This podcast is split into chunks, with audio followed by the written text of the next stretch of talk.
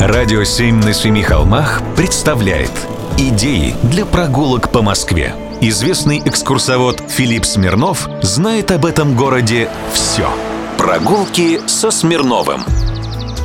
Здравствуйте. С Каланчи сегодня ничего не увидишь. Уж очень похорошела и подросла Москва.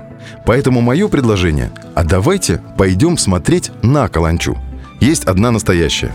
На станции метро «Сокольники» книге Владимира Гелеровского подробно описывается сигнальная система оповещения пожарных частей друг друга о пожаре.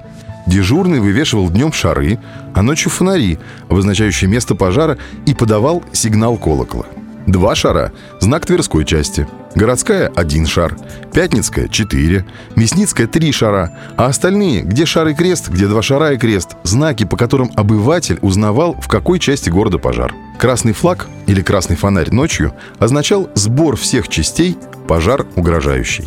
И представьте, эта система сохранялась до самой революции 1917 года, а на окраинах действовала еще несколько лет после нее, несмотря на появление телефонной связи.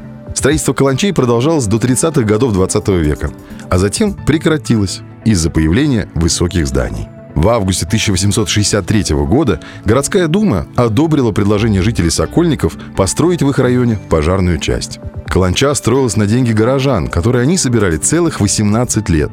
Всего было потрачено 20 тысяч рублей. Был объявлен конкурс, который выиграл архитектор Максимилиан Гепенер, обучавшийся в Германии. Башня была возведена за 4 года. Начали ее строить в 1881 году. И тогда это было одно из самых высоких строений в Москве. С его высоты открывался вид на все прилегающие окрестности. Каланча в Сокольниках была второй по высоте смотровой башней после Сукаревской. Пожарные часовые, дежурившие круглосуточно на обходной галерее, могли быстро установить место и величину пожара и сообщить о нем в соседние части. Дежурная команда собиралась в течение двух-трех минут, готовила упряжку лошадей и уезжала в указанном направлении. То время пожарные жили прямо в части. За свой труд они получали всего-то по 7 копеек в день. В распоряжении пожарных было 30 лошадей, две бочки и другие приспособления для тушения пожара. В 1910 году Сокольническая пожарная часть обзавелась даже паровой машиной. Ну а сейчас просто радует глаз. Сходите, посмотрите. Прогулки со Смирновым. Читайте на сайте radio7.ru. Слушайте каждые пятницу, субботу и воскресенье в эфире «Радио 7» на Семи холмах.